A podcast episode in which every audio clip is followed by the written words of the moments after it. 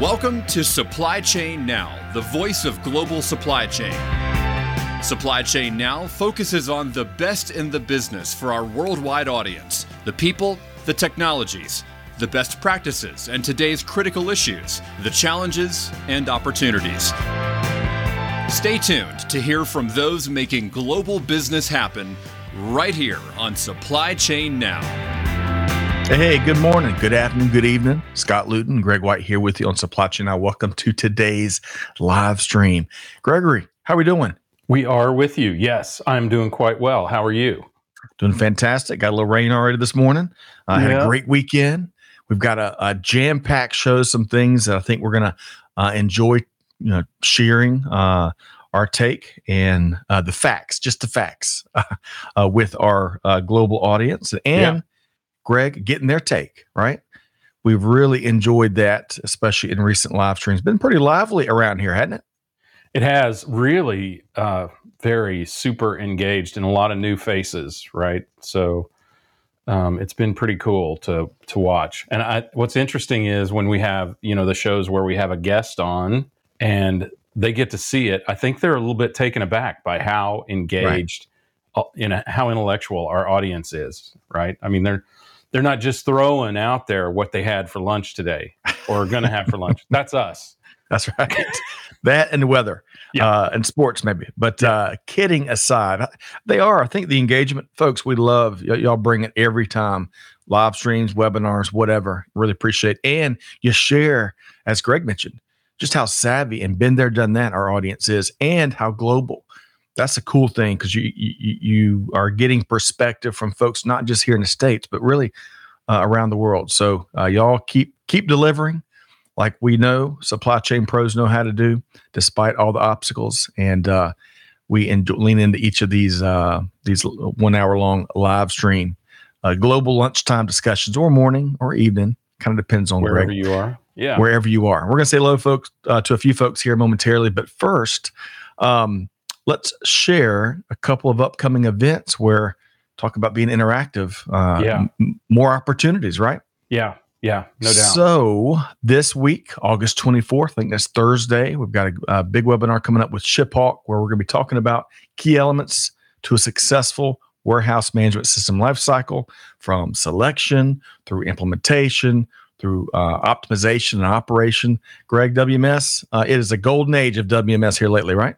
It seems like it always is. I mean, I keep thinking, yeah, you're right. I mean, first of all, I keep thinking that how many more companies could need WMS because you hear about it all the time. It's one of the most popular solutions out there.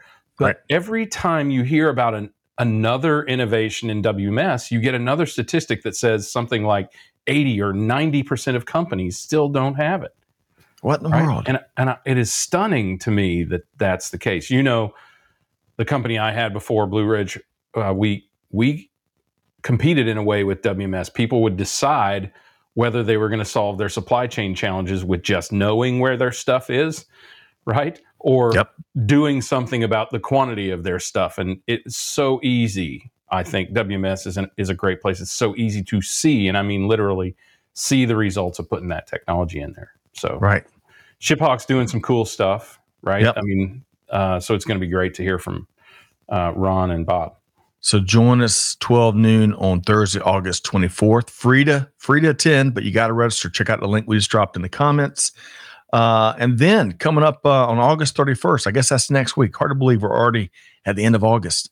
Uh, we're collaborating with Six River Systems on a free webinar, How to Use Data to Improve Fulfillment Operations. So check that out. Uh, they're going to have a couple of their, their customers speaking about how they use data in their operations. So it should be a great learning uh, opportunity, August 31st, uh, 12 noon Eastern time. And then finally, Greg, before we say hello to a few folks, uh, you know, we have been partnering with US Bank for quite some time. You see there the US Bank Freight Payment Index.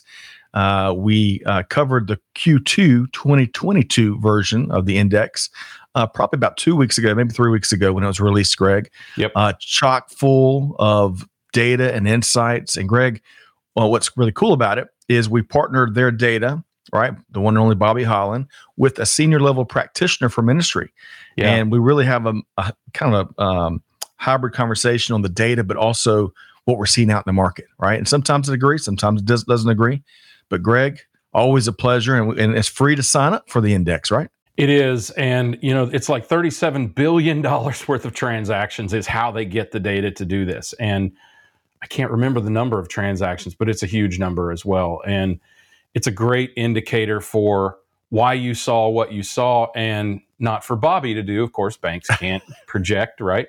right? But lots of companies like like Clorox and and the others, Mondelez and others that have joined us they do use it to not only analyze what's happened, but p- to try to predict what's going to happen in the future. And good luck with that, no matter how much data you have. Um, because I, you know, I think we're still kind of dealing with some slack and disruption at the same time. I know that sounds crazy, right? But plenty, plenty, plenty. A little bit about that in one of the articles today. We are freight.usbank.com. Check it out. Free again, free resource out there, but you do have to sign up for it. Okay. So, Greg, uh, we've kind of shared some upcoming resources. We've uh, challenged our, our global family to keep bringing their perspective, one of our favorite parts. We've got four, I think we've got four stories teed up here today, which we're going to jump into in just a second. But before we do, Greg, one of our favorite parts, we want to say hello to a few folks out there uh, Savannah via LinkedIn, hey. great to see you here. Uh, let us know where you're tuned in from, Greg. Yep. Uh, any guesses, Greg? Looks like there's a, she could be traveling. That might be the Eiffel Tower behind her. I think you're right. Uh, yeah. But I'm not going to guess. I mean, obviously she's been in Paris, but right. not going to guess she is there. Well, uh, gorgeous city of Paris, France. Our dear friend Jenny Froome was just there, and Samantha, let us know where you're tuned in from. Great to have you, Josh Goody.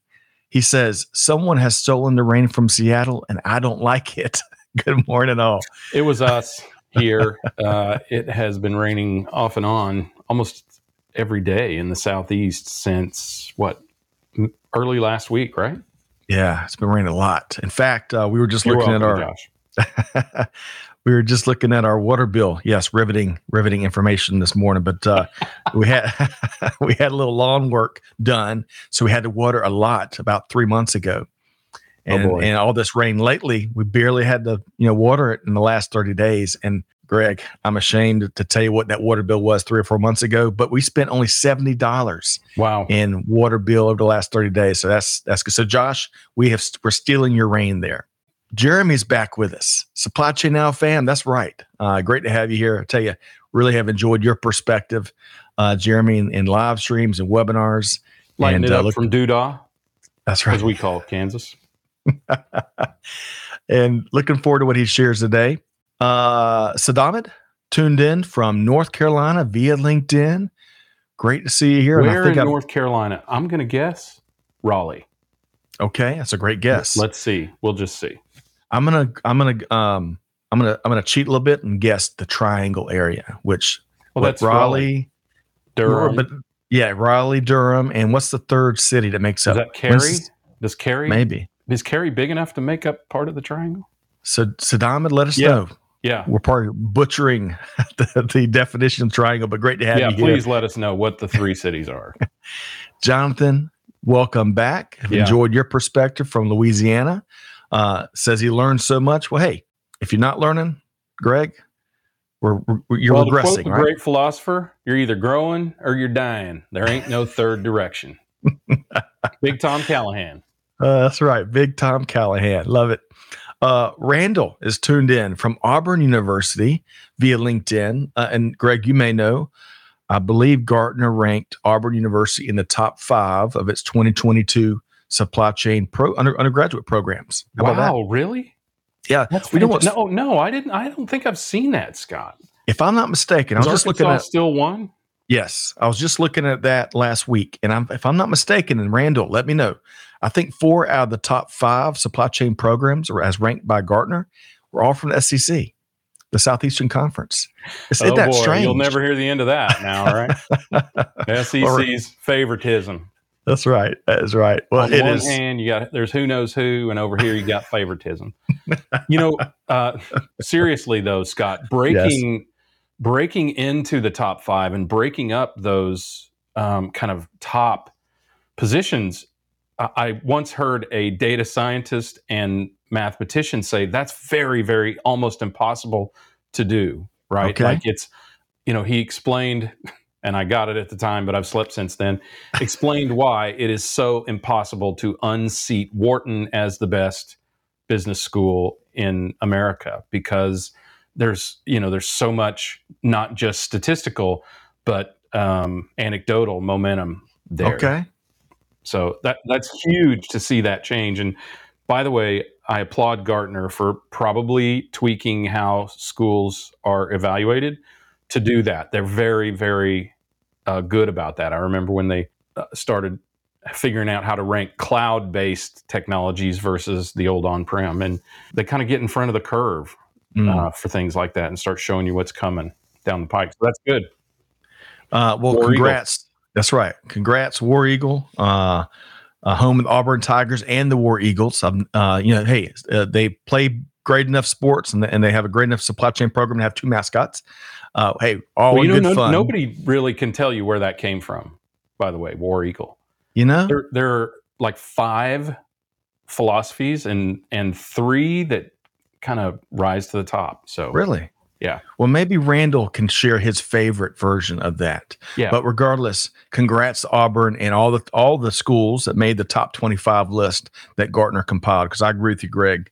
Uh, Gartner is out front, and you know Mike Griswold will be back with us in about two weeks for his Wow. monthly appearance. Uh, goes by fast. yeah, it does. Uh, Gene Pledger. Now, I bet we just were not making GP's day because we were talking about not Auburn, an Auburn fan. right? Yeah, Well, Gene Pledger is a big Bama fan, and uh, you know, Gene, let us know what Bama, what the University of Alabama, what you know, some of their strongest programming is. I'd, I'd be curious. But regardless, that's right. Sorry, Gene. I know you have academics there.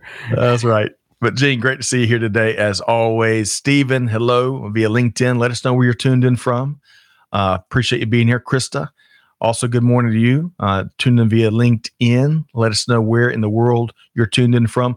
Uh, Umar, I believe this is. Good afternoon, Umar from Senegal via LinkedIn.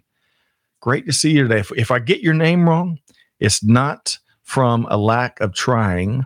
Uh, I speak Georgia English, and that prevents me sometimes, Greg, making certain syllables, right? So, hey, let us know. We want to get everybody's name right. But Umar, great That's to not have a you joke, here. Scott. By the way, I mean if you right. if you watched people try to speak a foreign language, it's why you get the pidgin, which is not the bird. The pidgin version of all these languages is because people it's not natural for them Right. to like shape their mouth, right? Uh, the way that you do for certain words. So That's right. it is to be forgiven, even if you're in Germany, which it's not ever forgiven. You must always only and ever speak the most proper German ever. Man, that sounded great, Greg. Uh, to you, I'm sure yeah. there somebody in Germany is going to, you know, crucify me. you're, you're going to get it in feedback. But uh, uh, Umar, great to have you here from Senegal. Looking forward to your perspective. Philando is back with us from Huntsville via LinkedIn. Great to see you, Philando.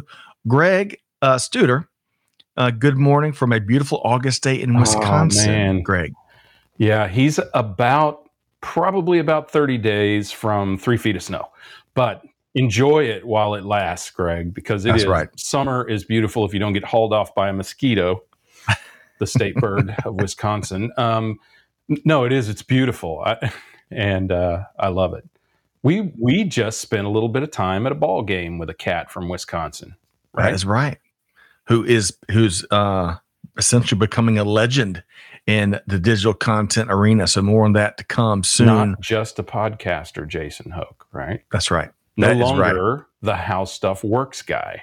Now he is, gosh, he's so expanded his horizons It's and like Steven Spielberg. unbelievably knowledgeable about baseball. Holy mackerel! I don't know how he has the time. I don't know how you have the time.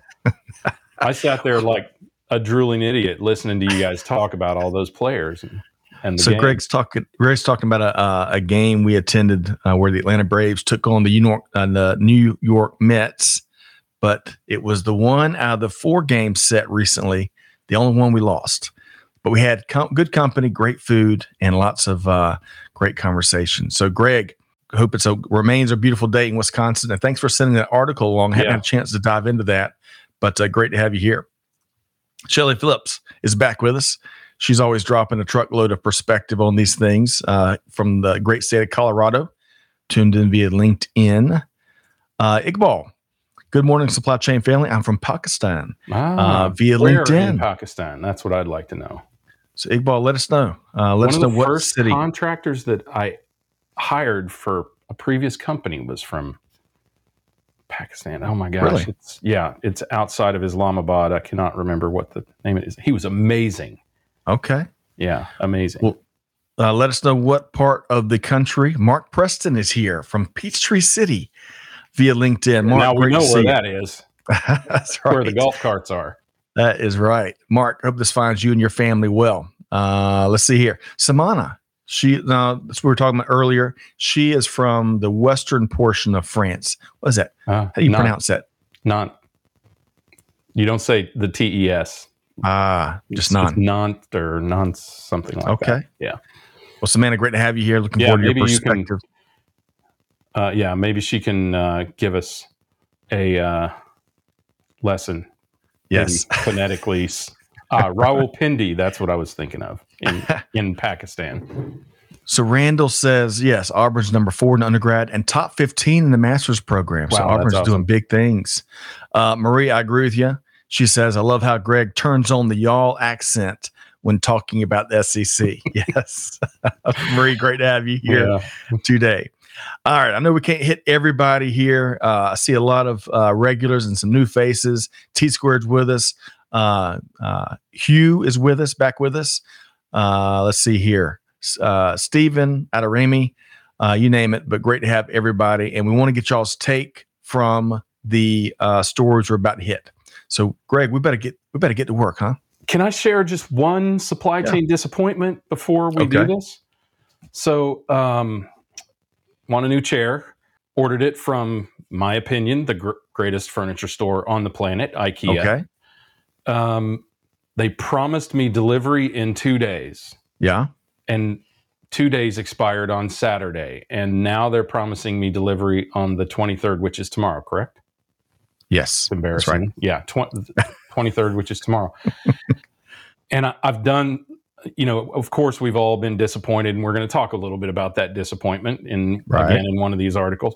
We've all been disappointed, but I, I was thinking about why that could be for IKEA, which is so excellent in everything other than that. And Yep. I think back to when I ordered office furniture and had it kind of a similar thing happen in 2018. So no excuses there. And I think it is because their customer base is so used to coming into IKEA for a day at the store. Okay. Right? Their Swedish meatballs are pretty darn good.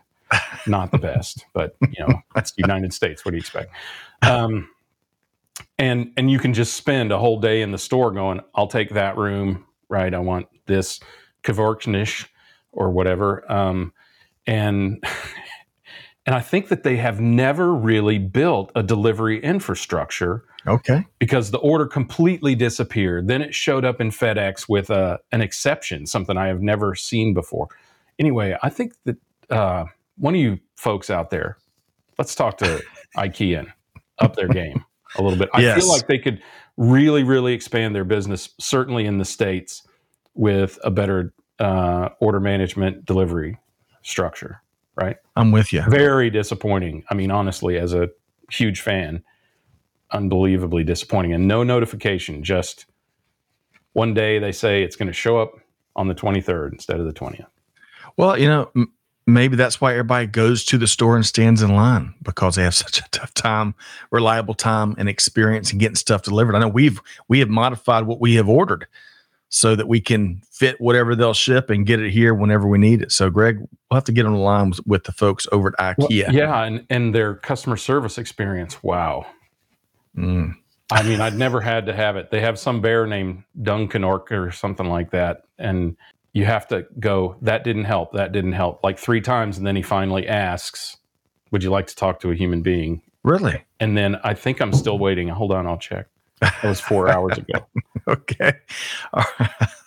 All right. So, lesson learned: if you ship Yeah. Greg something, ma- make sure it's got all the information he needs, and Well, it is what he needs. I mean, that's not when. me, right? That, Right. I mean, that we should be able to expect more out of a great company like IKEA. Right. That's it right. has nothing to do with me. I'm sure right. other people have the same story with the same or other retailers. Well, we've got yes, and we've got some comments along those lines. It was Uh, online, Josh. okay.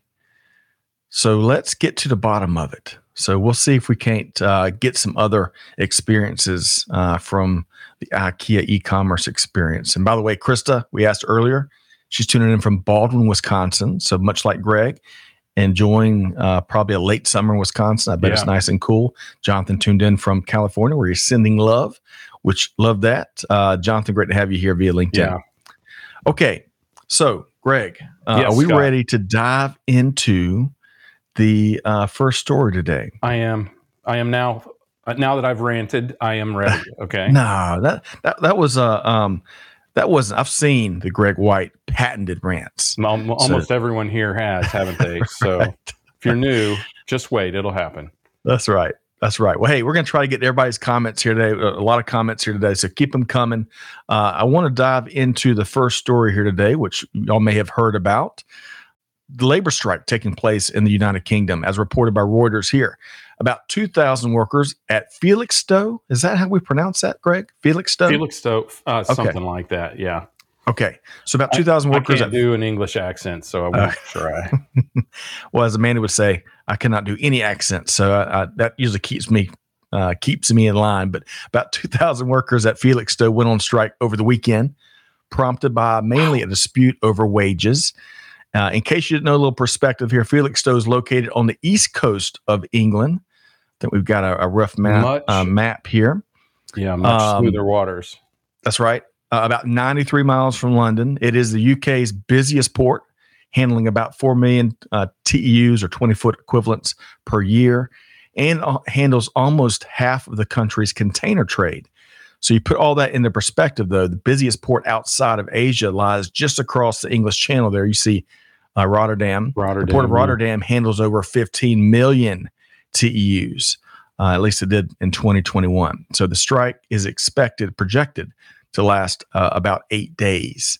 Um, by all accounts, Greg, it doesn't appear. It appears that any impact or disruption is going to be regionalized. You know, and um, but what's your take, Greg? Well, uh, their complaint is that they got a measly cost of living increase uh, la- last negotiation and a measly 7%, Right. which is a huge uplift, by the way, but still less than the rate of inflation in the UK, which it makes our excessive rate of inflation, 40 year high, look measly by by perspective. So Right. I, I think what's interesting is that uh, about 500 of the workers accepted the deal, but the other 1,500 did not. So, Really? yeah. Yeah. The article goes into the Port Workers Union, um, which is somehow differently different. You guys, I'm not going to pretend like I know how that all works, but. Um, but they had accepted the deal, but the other 1,500 did not. So, you know, I mean, this is the nature of things. And what's interesting is at, at the same time, inflation and recession. They've announced recession in the UK because they're honest about it, um, whereas we haven't here in the States because we're not. Right. Um, there, there's a r- little rant for the new kids. Um, but th- there, you know, all of that is going to start to back up. I think salaries are going to start to they're going to start to level off. Um, hopefully, if these banks can get control of inflation, and Right. and I don't think that they can solely. It's going to take some other factors, like most of us ceasing to buy things at these incredulous prices.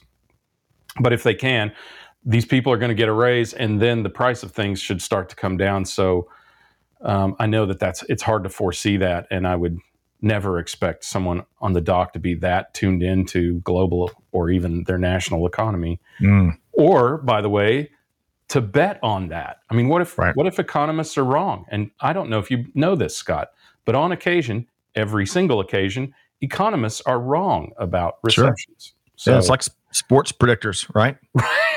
if, I mean- if you're wrong, nobody remembers. Right? or the weather with the, the weather uh, meteorologist. Same Gosh, thing. What an easy job that is, right? Well, uh, excellent thoughts there, uh, and we'll see. It's projected to go eight days, and I think it, it kicked in yesterday, uh, being Sunday here in the states. So we'll see uh, what gets negotiated and when we can get everyone everyone back to work. Um, all right, really quick, Mohammed uh, is in supply chain management from Bangladesh. Great to see you here, Mohammed. Uh, Balan is from the UAE. Oh, Uh, you can go see our friend Kim Winter. That's right. I bet Kim Winter uh, pops in. I saw him busy uh, over the last couple of days. Uh, Greg, uh, quite at yet another event. He was doing some sailing too. But Balan, uh, great to see you here today. And Shelly is saying, "Go, Greg." Uh, so want some more rants? I know what she's saying it too. it is a recession. well, uh, Shelly, Balan, Muhammad, and many others. Great Yeah. to see you here today. Thanks for tuning in. So let's get into the second uh, article here today. Uh, Greg, you uh, commented uh, via one of your patented and, and growing uh, legendary supply chain commentaries. You dove into this, um, what's going on over at Sally Beauty Shop, Golly, yeah. Sally Beauty uh, stores, maybe. This is new to me. You know, it's new to me, Greg. And then I Googled as I, I was kind of diving into the story. There's like eight stores right around our neck of the woods out here. So, uh, but but Greg, let us know what's what's going on over at Sally Beauty. Well, I guess maybe only I was surprised, kind of like you, Scott, that it, things had gotten so bad because the comments, frankly, more than my commentary, were enlightening in unnatural fashion. I kind of took it easy on these folks because I also looked into the fact that their stock um, is down, but they're a fairly, from a financial management standpoint, they're a pretty efficient company. They're Right. just apparently investing in the wrong the wrong products right now because what I've heard since the commentary is that the sh- shelves have been empty or you know gappy for a long, long time, and Right. And I, I was kind of stunned by that. Uh, You know, it's funny how you have to look at things from the inside to recognize that obviously this is a company that's doing a very, very poor job managing their inventory. What I did like about the commitment from their CEO, who uh, you have to forgive me, I I looked at the link and then I immediately forgot her name. But anyway, they they are very dedicated to making some changes, and that's good. Obviously, they've got a problem in their planning process, and probably my guess is the technology that supports that. Mm. Um, so they need they need to obviously shake some things up, and they are willing to do it, which is a good sign. And sometimes companies have to. I think we've all experienced this. They have to fall off a cliff before you know they learn how to whatever you do to keep yourself from falling off a cliff. They um, right. I mean they they have to really be hit hard before they go and and uh, address something like this. But what's interesting is that they still beat their sales estimate. Even though they lost 15 million in sales okay they still beat their sales estimate. So that tells me there was clearly an awareness of the fact that they were struggling with appropriate inventories and that they're committed to it is interesting and good we'll see and i'm going to track uh, i'm going to keep touch with some of the folks that made comments here because uh, they brutalized these folks Really? uh, oh my gosh, yeah. It, it, you know, it's it's it's not just a Sally problem, but Shelley had Shelley uh, Phillips had some, yeah, it, scath, scathing comments, and I think appropriately so. I mean, if you read her commentary, it it's I mean, it is right on target from what I've seen, and um, but I'm trying to think. Tempest Woodford also commented on it. Yep. Um, Ryan Lynch, Tiffany Brewer is talking about how that runs through um, retail, and Yep. but I think Sally is an exceptional case, and maybe they some companies do this when they're public. Maybe they announce this as here's what happened, and we're on it to stem the tide of losses in terms of the stock. Denise Paulonis, uh, the CEO, I believe, president CEO of Sally Beauty Holdings. Paulonis, right? Um, and to your point, Shelly says, I hope Sally gets her makeover. And she says, uh, Shelly, talking about Sally, she held I back. held back. Uh, you can you can almost tell, um, except that she said dull and dingy. right. uh, about the stores. So now I want to go in and look at a store because you know Yeah. Ulta, which I think even most guys have heard of.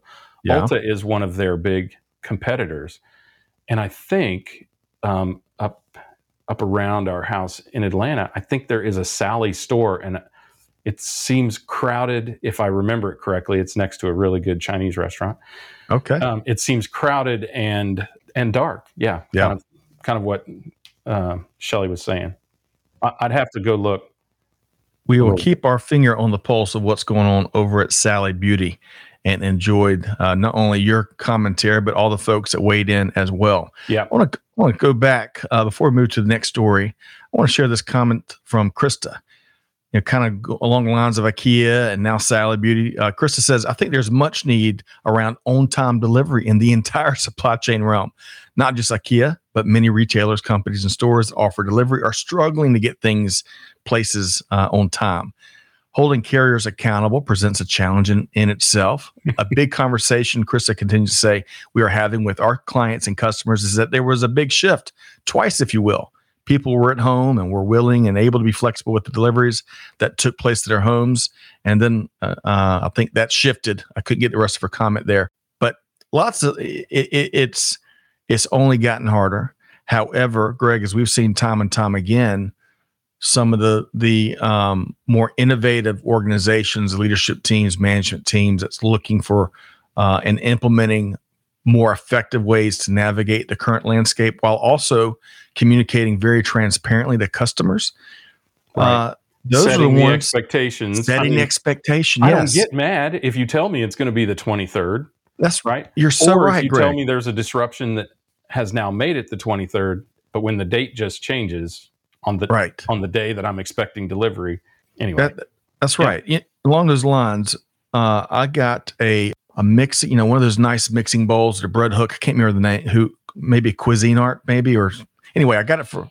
I got it. Uh, what what was that, Amanda? You could type that in. She yelled from around the corner, but it was for Amanda, and I think it was, it was a it was a holiday gift or maybe a birthday gift. Uh, this was you know two years ago, so this is right in the thick of things, right? mhm. Uh, so everything was delayed, as you might uh, expect, Greg. But man, you could reach and speak to someone with, you know, directly. They were upfront with what they were experiencing. You know, they weren't promising something tomorrow that wasn't going to be here for a couple weeks. yeah, And that has stuck with me. And, you know, to your point, Greg, setting the right expectations and being able to communicate with customers beyond the operational execution and new wrinkles we've got to, um, and difficulties we've got to lean into there.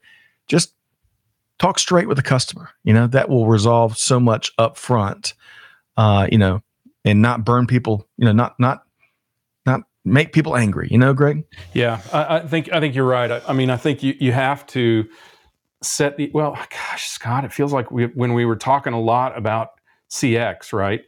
CX is more than just what the website looks like. Customer experience is all about the entirety of the experience, and Right. and I, I think um, a lot of companies they know how to do it. To Josh's point, they are very good in the store, right? Yep. And they've set an expectation, kind of a European expectation of, hey, expect to wait in line at the store. We're going to feed you, and you can get ice cream right after you pay. Which, That's by the way, is why I tolerate it. Um, but what they haven't done, they've done a terrible job, for instance, at IKEA, of setting that expectation online. And I think that is where so many companies who are late to the e-commerce party, that is where they they have enabled it. But have they really created a pleasurable experience for the for the consumer? And I just think no, in a lot of cases. Um, and and of course, you know, the, everybody was willing to accept a late delivery during the pandemic because where were they going?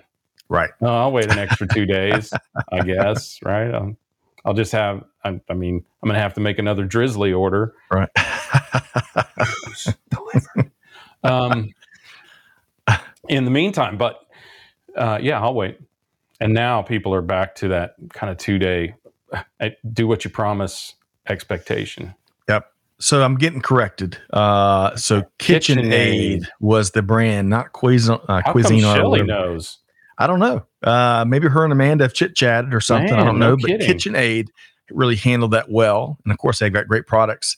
Um, I want to share a couple of other comments here. Josh says online loves to reserve the right to take two business days to confirm orders if they have two days for delivery, two business days. Uh, worked in a call center for two years, working with the lack of communication and establishing expectations. That Josh, must be specifically at IKEA. right? Well, that you know, Josh would love weigh in. Let us Yeah. know, but uh, would love to. Uh, I bet you've got some stories that you could share. tell, Yes. Uh, Yeah. Jonathan, you're right. Transparency and authenticity. You're, you you nailed it. We need more of that, and and not just between um, retailers and customers, but retailers and their suppliers. Know, I think well, Greg, we've we've talked a lot about that. There's meaningful partnerships that power help to power the visibility that um, is table stakes these days. So, Jonathan, well said there. Mhm. Krista says, uh, you both said it well. Yes, transparency, expectations. I think a big thing is proactive approaches to issues that happen and notification to the consumer. Amen, sister. Uh, Amanda is confirming. Uh, thank you for the correction. It was a KitchenAid mixer and one of my all time favorite gifts. So Shelly also, uh, I mean, also what? We're going to have to get to the She's bottom of psychic. Shelly Phillips. Yeah. She's psychic. We definitely need her in supply chain. Shelly, uh, we're going to have to learn more about. You've got quite the journey uh, between. Well, you know, we get a little piece of her story with each live stream, so uh, we're going to dive into some of the recipes she wrote about. Hey, uh, Luke Small is with us here. Holy mackerel! And and confirming the weather for Josh Yes, Josh. Uh, you you and Luke left with an Irish accent, also, which is super cool. I love to hear Luke talk. So if you guys, if you haven't ever seen him speak, he's got all kinds of videos out there. Digital right. Transformation Pro, right there, um, and like super cool to listen to.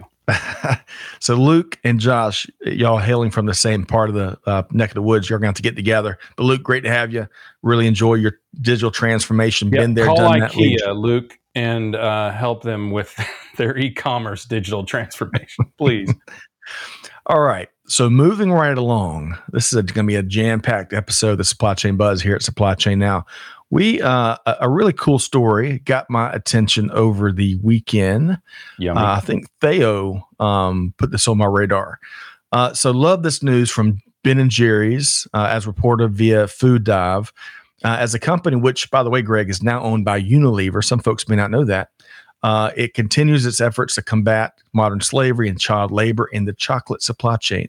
So Ben and Jerry's announced a new partnership with Tony's Chocolonely. I hope I said that right, uh, Greg. Tony's Chocolonely that is expected to, amongst other things, improve working conditions for farmers, optimize the traceability of cocoa beans, creating more visibility about those labor concerns. hmm To be fair, many chocolate and candy companies have kicked off improvement initiatives to address similar concerns, especially in the chocolate industry, which, by the way, is expect uh, is expected to surpass sixty-seven billion dollars as a global industry in twenty twenty-five.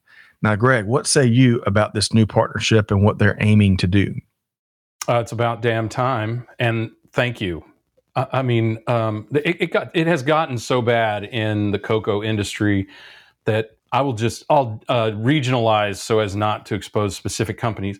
Certain organizations in in Africa, governments have had ceased to send chocolate to certain organizations in Switzerland, chocolate Mm. companies, because of their abject refusal to to actually help kind of solve things with you know the the forced labor issues and other tragic issues of the cocoa Mm. industry, which you can read about all over the place.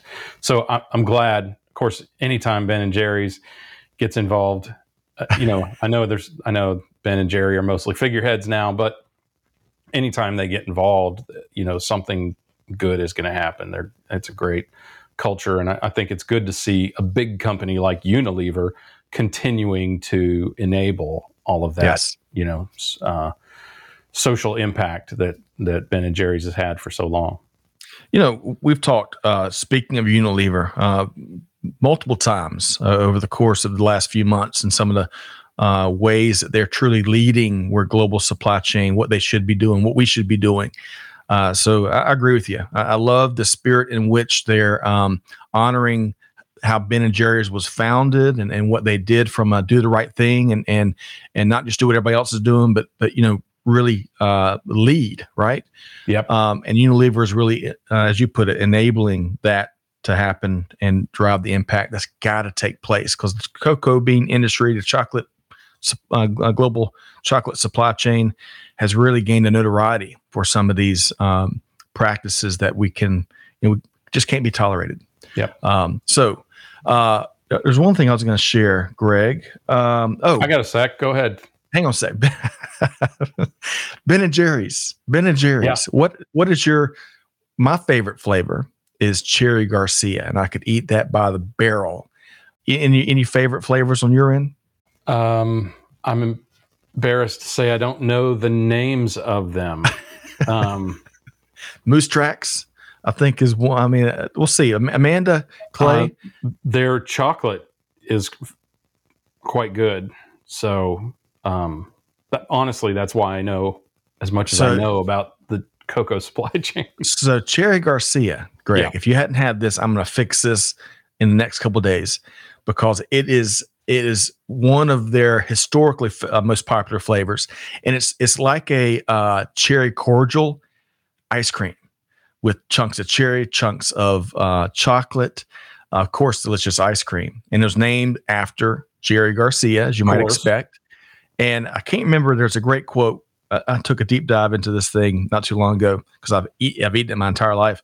You need to And- do a biz history episode about Well, Cherry Garcia, man. We do, but he, he had a he had an interesting response once he got the call that they were naming an ice cream after him before he passed away, and it was one of those legendary responses. I have to dig it up, but anyway, Cherry Garcia, we're gonna we're gonna remedy that and get you one of the best ice creams in the world.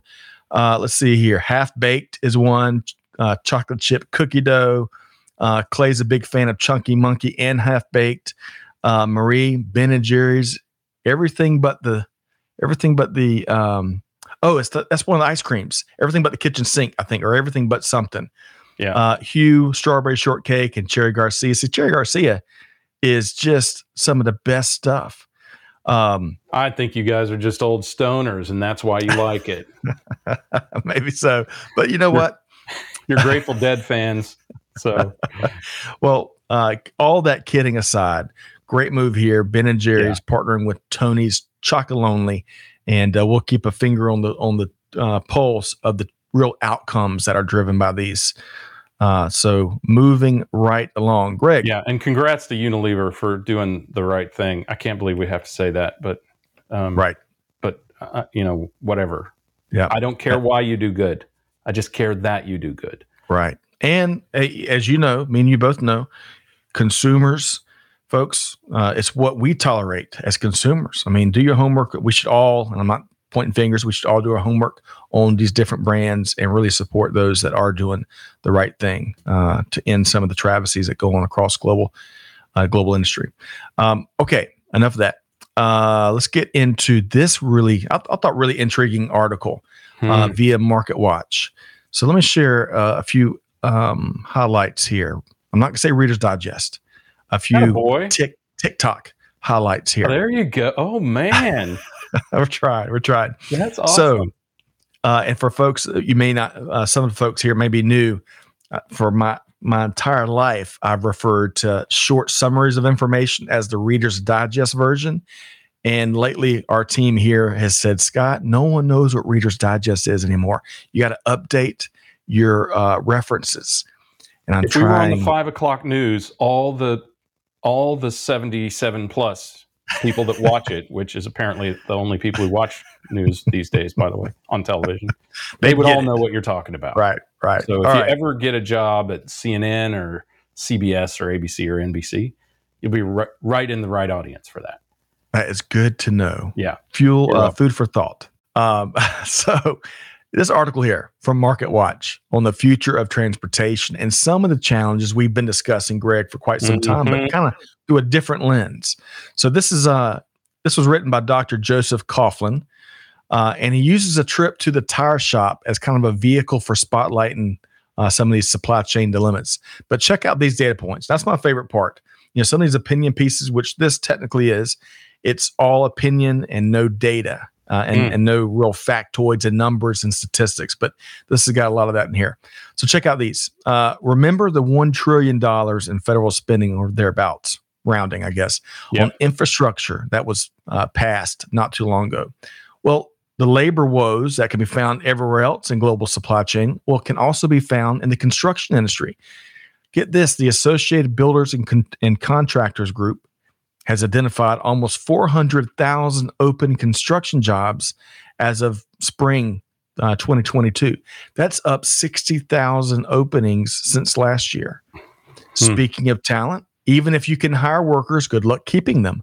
Now, take the automotive service industry, you know, like the technicians that keep your cars humming right along, especially if if you're like me and you don't have that skill set or, or the smarts or the you know the ability to do that kind of stuff.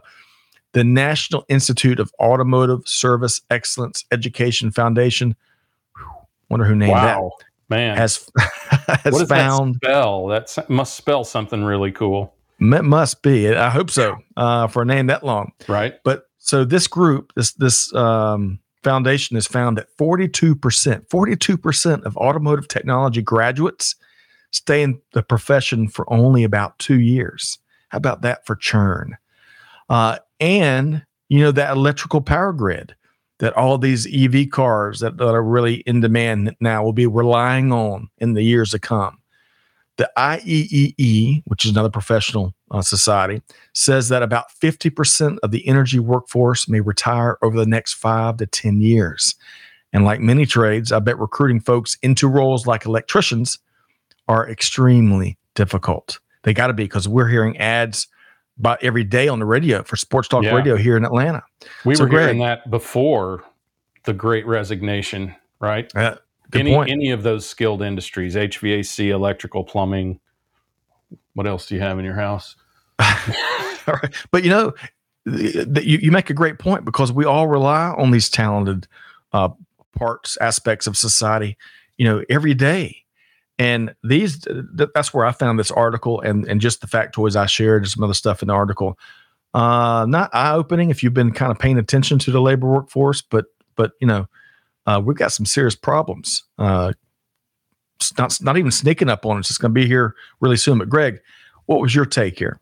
Well, it's been happening for nigh on a decade now, right? Mm. I mean, 10,000 baby boomers a day leave the workforce one way or the other. And last year, 3.6 million on top of that left the workforce. This great myth that the Great Recession was all Gen Zers, Gen Xers, well, a lot of Gen Xers, but Gen Zers and millennials um, is coming home to roost. I had an interesting discussion with one of my Gen Z daughters, who I won't name, but you know who you are, about all the power and freedom that they have because of the great resignation. And I'm thinking, if you want anything done, you better replace your grandparents who left the workforce because it wasn't your generation who left the workforce, right?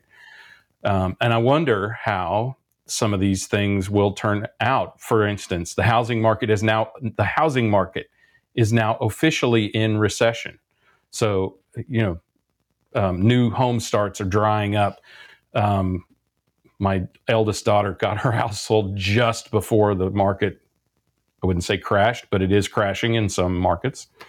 Um, started its big downturn, um, and you can expect some of those construction jobs uh, that were required to no longer be required. So I think we'll reach some level of equilibrium in the construction industry, certainly. But I think one of the things that is so interesting, Scott, is not only is there a stuff shortage, but there is a people shortage. And as economies around the world slow, as those who are, again, honest, um, they confess that they are in recession, which many have, um, including uh, China, who has um, an incredible problem with an overabundance of housing and now an, inc- an incredible debt crisis because Right. a lot of the developers are defaulting on their on their debt. That really, really quick aside, that is a Yep. fascinating story, folks. Y'all should Google or YouTube that because the house of cards, in some respects, in that industry, in real estate and construction in China, it is amazing. What's Feels what's, a little uh, bit like 2008, doesn't it, Scott? right, I mean, for them, right, right. yeah, sure, Um, but uh, but I think um, you know in any case there we're going to start to see some equilibrium here. And what I'm curious about is as the economy starts to come back in the next year, year or two or three, whatever it takes, as the economies start to come back, will those roles be filled by human beings?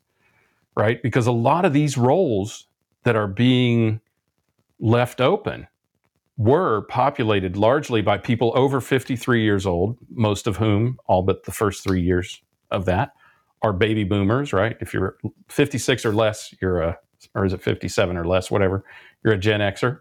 Hmm. But everybody above that is a baby boomer, and they are starting to leave the workforce in even greater droves than they were before. So, what is going to happen? You know, when that, that occurs. And I think we've seen people staying away in droves from certain of those jobs. We've talked about fulfillment, warehouse and manufacturing roles that remain unfilled, truck drivers. And yep. By the way, I think it's great that everyone wants to nurture truck driving, but they are not coming back. Yeah. Right. And and we will either figure out how to do that another way, or we will always have a shortage from now until the end of time. Yeah. So, um, you know, we have to acknowledge these things because it's not just stuff supply chain; it's also talent supply chain that is having. I mean, it's having a, a great transition and disruption. The difference with the talent supply chain is that disruption is permanent. Some baby boomers will probably come back to the workforce because they'll be forced to by um, by the downturn in the economy. I'm going right. to just call it recession. Is it okay if I just call it recession? Hey, your your call. Yeah, any of you deniers, just give me a call and we'll talk about it. Um, by recession and you know and and the impact of that, but I don't think a lot will because so many of them are at or near retirement age. Yep. Um, and that's the largest that is the largest generation in the history of earth the baby boomers so yep. there will be jobs that will be unable to be filled uh, yep. and uh, you know it's concerning but i really think we're at a good time and space with technology and autonomous and various and sundry things so people don't have to do some of those dark dirty dangerous and dull jobs it will be solved it will be oh, solved. Unquestionably, it'll yeah. be solved. Um, really quick, sharing a couple comments here. Uh, Josh, uh, going back to we were replacing our references. Josh says, "Getting rad with lingo for the hip new generation of supply chain." Hey, we're trying, Josh. We are oh, trying. Oh, with the TikTok thing, yeah. Right. Shelly, he just gave himself up as a Gen Xer using rad, right? right? Radical. Um, Shelly, you're, you're right. Mike Rowe does have a very powerful message, and he's taking real action uh, about these essential jobs. Excellent point there. Uh, Shashi's back with us from Dubai, right? We are just talking about Kim Winter and, and the UAE momentarily uh, a few minutes ago, rather. Shashi says, Here, everything's back normal. The Dubai government relaxed visas to ensure supply of talents. This is amazing for us here. Mm. Goes on to say, construction's booming again. All the cranes are back in action, which means real estate prices are back like pre COVID 19. How about that, Greg? That's great. I mean, they've exploded here in the States and now imploding in the States right. and China and various and sundry other markets. So, so wait for opportunity, Shashi. That would be my suggestion. Shashi, great to have you here once again uh, on the buzz. Marie, hey, I love your weighing in by the truckload here today. She says, I started talking to a contractor last fall to remove a deck and replace with a sunroom. He agreed to the job took almost a year to complete. I think we all kind of are relating to some of those. yeah, lucky. He agreed to the job, right? Right. Yeah, I, that's, that's frustrating time frame, but I mean that's just the way it's been, right? Yep. Shelly says once her handyman retires, which is soon, there's mm. no he's, she's got no replacement. A lot of folks are probably feeling that pinch. Uh, mine Greg, already did, so yeah. Greg says companies really need to start mentoring the next generation and start preparing. Start preparing. Um, all right. So, Greg, uh, and, and and by the way, just to close this uh, last segment out, y'all check out that, that was via Market Watch. Yeah. Future of Transportation, as the article is entitled, is on a collision course with retirement, workforce recruitment, and rescaling. So check that out. And we're dropping a link to that uh, in just a second. Okay, Greg. Yes. Scott. Again, jam packed episode here today. All right, jam packed episode. We got one last thing to share with folks. uh, as we look to really, you know, again, we want to be a um, a clearinghouse of resources and perspective and expertise here at Supply Chain Now for our global uh, family. And one of the things we launched uh, a week What or two ago. photograph that is. First of all, Well, you know, so get this. Uh, so we had a label on this photograph. Uh, and now I'm hearing from Clay Phillips' attorney. No, I'm kidding. Actually, that Uh, no was doubt, and should. right. That is Clay, yeah, make sure you from Clay it. Phillips uh, as he attended uh, the Atlanta Braves game at some point. Uh, I think it was fr- last Friday night, and so I thought it fit in perfectly with one, some of the themes we had with uh, our new LinkedIn newsletter. So this this edition came out Wednesday. Um, this edition came out last Saturday, uh, and our newsletter is called "With That Said." Right. So this was uh, this edition was called "Moving Heaven and Earth with Purpose," and that's what that image. It's like the heavens beaming down on the supply chain stage, right? There's nowhere to hide, as Greg, as, as you you have shared time and time again. Well, Yeah. get this though, Greg. We have got maybe one or, or maybe two editions of With That Said out just in the last uh, week and some change. And we are approaching 9,000 subscribers Wow. as of this morning, at least. So, folks, check it out, subscribe so you don't miss it. We really want it to be a complimentary piece yeah, really focusing on some perspectives you may have missed from our hosts and some of the programming, uh, some resor- some resources and other opportunities to learn. Uh, going back to what John was saying earlier, to network, uh, to do good. Uh, so y'all check it out. You, if you go to the Supply Chain Now company page on LinkedIn, over to the right, you, sh- you sh- should see a section uh, under our events that says newsletters. Click there. You'll be able to subscribe and read the past edition and uh, we'd welcome your feedback. Now, one last thing, Greg, Yes, and then I'm going to get your take for the subscribers, the new subscribers for this this week, right, folks that subscribe in the next uh, couple of days. We're offering. It's going to be a drawing. Everyone's not getting this. Our attorneys, you know, let's keep let's keep the communication accurate. right. This is a drawing, but uh, Billy Ray Taylor, one of our hosts here, has published a book called The Winning Link, and we got our several of our first copies.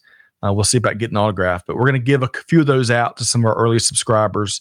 To with that said, our LinkedIn newsletter, and Greg, maybe it may be as impactful as one of my favorite books. Oh, Ray yeah. Tia may be listening here today. The Fearless Front Line run, improve, grow. Y'all Google that and Google the Fearless Frontline and Ray Attiyah. But Winning Link, by all accounts, early in its release, is turning some heads. Greg, with that said, Mm. your thoughts? I think it's a great place to uh, accumulate kind of what has gone on in the week um, for supply chain now and what that has led us to think or talk about or share or discover. Um, and I, I just think that this it's amazing. First of all, nine thousand people in two weeks. That's really pretty impressive. So, and it's a cool accumulation of articles and episodes and just kind of general discussion. So, uh, let us know what you think, uh, by the way, and we'll tune it to That's whatever you'd like to see. It's not as cool as seeing us in person. Do you think, Scott? It can't possibly be. But but if you can't see us in person, or if you want a easy link to what we've talked about in person, with that said, Check it out. I'll leave it to you. with that said, and uh, Shashi, uh, if you go to uh, Supply Chain Now, the company page, in fact, um, uh, Amanda or Clay, if we can drop the link in here. And by the way, big thanks to the production team, our team here to help make uh, these shows happen. Thank you, Clay, Amanda, Chantel, Catherine. Uh, but Shashi, if you go to Supply Chain Now on LinkedIn, the company page over to the right hand side, you will see a newsletter category. Click on that, and you'll be able to follow or subscribe to the newsletter. So, Shashi, thanks for that question. And Yasser, hey, you joined in here at the tail end of the party, uh, but welcome and hello to you from Houston, Texas, a really cool city. We were Uh, talking Yasser's- about hot and humid today earlier today, Yasser. So welcome. Man, I bet it's 114 Houston. degrees in Houston. Yes. but Yasser, we go live every Monday at 12 noon Eastern time for the supply chain buzz, 12 Yep. noon Eastern time. So join us and we look forward to your perspective. Or subscribe to our newsletter with that. Or said, subscribe. And you'll get a link. It's just that easy. And Greg, I want to pick back up as we as we start to wrap up here. That will evolve, uh, like everything else. We we launched it. We're testing some things out. We're tweaking things. Uh, we're going to refine it. We want to make it as valuable. You know, there's there's so many newsletters, LinkedIn and otherwise out there. We want this to stand alone and be um, a really helpful and practical resource. So your feedback, we welcome it, but uh, watch it as it evolves over the uh, the coming weeks. But right now, it's weekly, uh, Saturday mornings, and uh, check it out at the Supply Chain Now Company page on LinkedIn. Okay, Greg, I am surprised it's one o'clock and we have knocked out our whole. It? I don't know how we did it. I yeah. thought we'd be 115 because we jammed a lot into this episode, but uh, had a heck of a time. All the great comments. No, we Likewise. couldn't get to all of them, but uh, it we had a room full here today. Um, Greg, your final, final, final, final, final, final, Golly. final, final uh, key takeaway. key. What's your final thought you want to leave with folks? Yeah, I think the thing that we need to identify as, and you mentioned it, Scott, as supply chain professionals, is the world is not more complex than it was before supply chain was discovered by the world. It is just discovered by the world. And I think it's important for us as practitioners to distinguish between those things that are uh, either temporary or permanent, but new disruptions and the old disruptions that are simply more exposed and more aware to the common uh, observer than they were before. And right. it, it's important also for us to n- not prioritize those necessarily by that, but also to recognize that because there are some things that companies have been really, really effective managing. Some companies more effective than others, and they shouldn't change just because they perceive that the world has changed when really only the world's awareness and perception has changed. Mm. There, there are at least two columns, right? That which has really changed and changed permanently or, um, or temporarily, and that which the world has simply become aware of. A thing that has changed, for instance, whether we want to confess it or not, forever is the driver shortage in terms of transportation. Just my opinion. Remember, not an economist, but accurate, as accurate as one. So let, let's say that is something permanent. We need to take a different tack to that than Ever Given getting jammed in the in the Suez Canal, which by the way has happened right before. So, um, or this new sh- uh, and this is was fascinating. On with that said, Ever Alot Mm-hmm. Um, I th- still think they ought to name one ship ever aground because they seem to always be, but Ever Alot, a, a ship that can contain that can carry twenty four thousand TEUs. Yes, um, the biggest container ship in the world. Ever Alot, not the most creative name, but I guess appropriate, right? Uh, ever, uh, what, uh, Bobby, what should we call this thing? ever, uh, ever a lot. Yeah, I like it. it's got a ring to it. Yeah. Uh, all right. But, we did that just that that's important for people yes. to recognize is these things that the world thinks are constant and new disruptions when we know better. For instance, yep. weather, the to, you know, to address Texas, since we have some listeners here from Texas.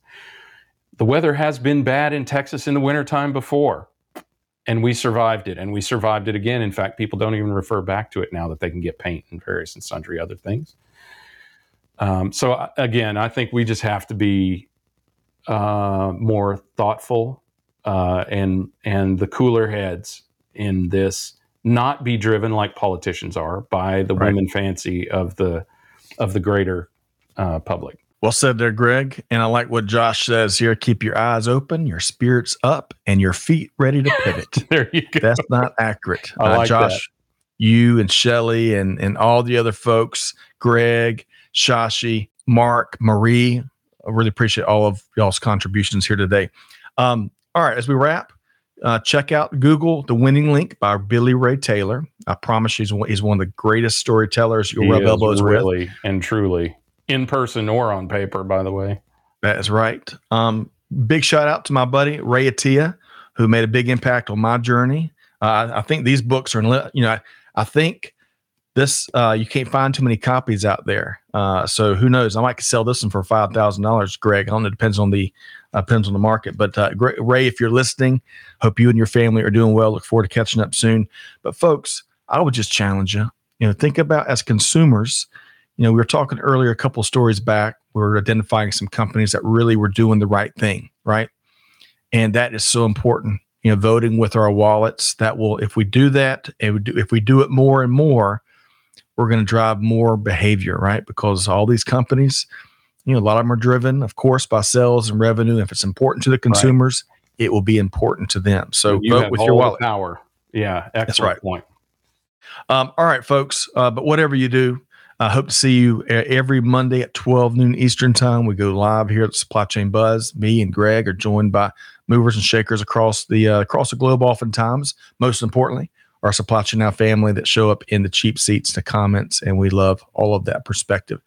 Uh, on behalf of our entire team, uh, Scott Luton and Greg White signing off for today, but challenging you as always. Hey, do good, give forward, and be the change that's needed. And with that said, we'll see you next time right back here at Supply Chain Now. Thanks, everybody. Thanks for being a part of our Supply Chain Now community. Check out all of our programming at supplychainnow.com and make sure you subscribe to Supply Chain Now anywhere you listen to podcasts. And follow us on Facebook, LinkedIn, Twitter, and Instagram. See you next time on Supply Chain Now.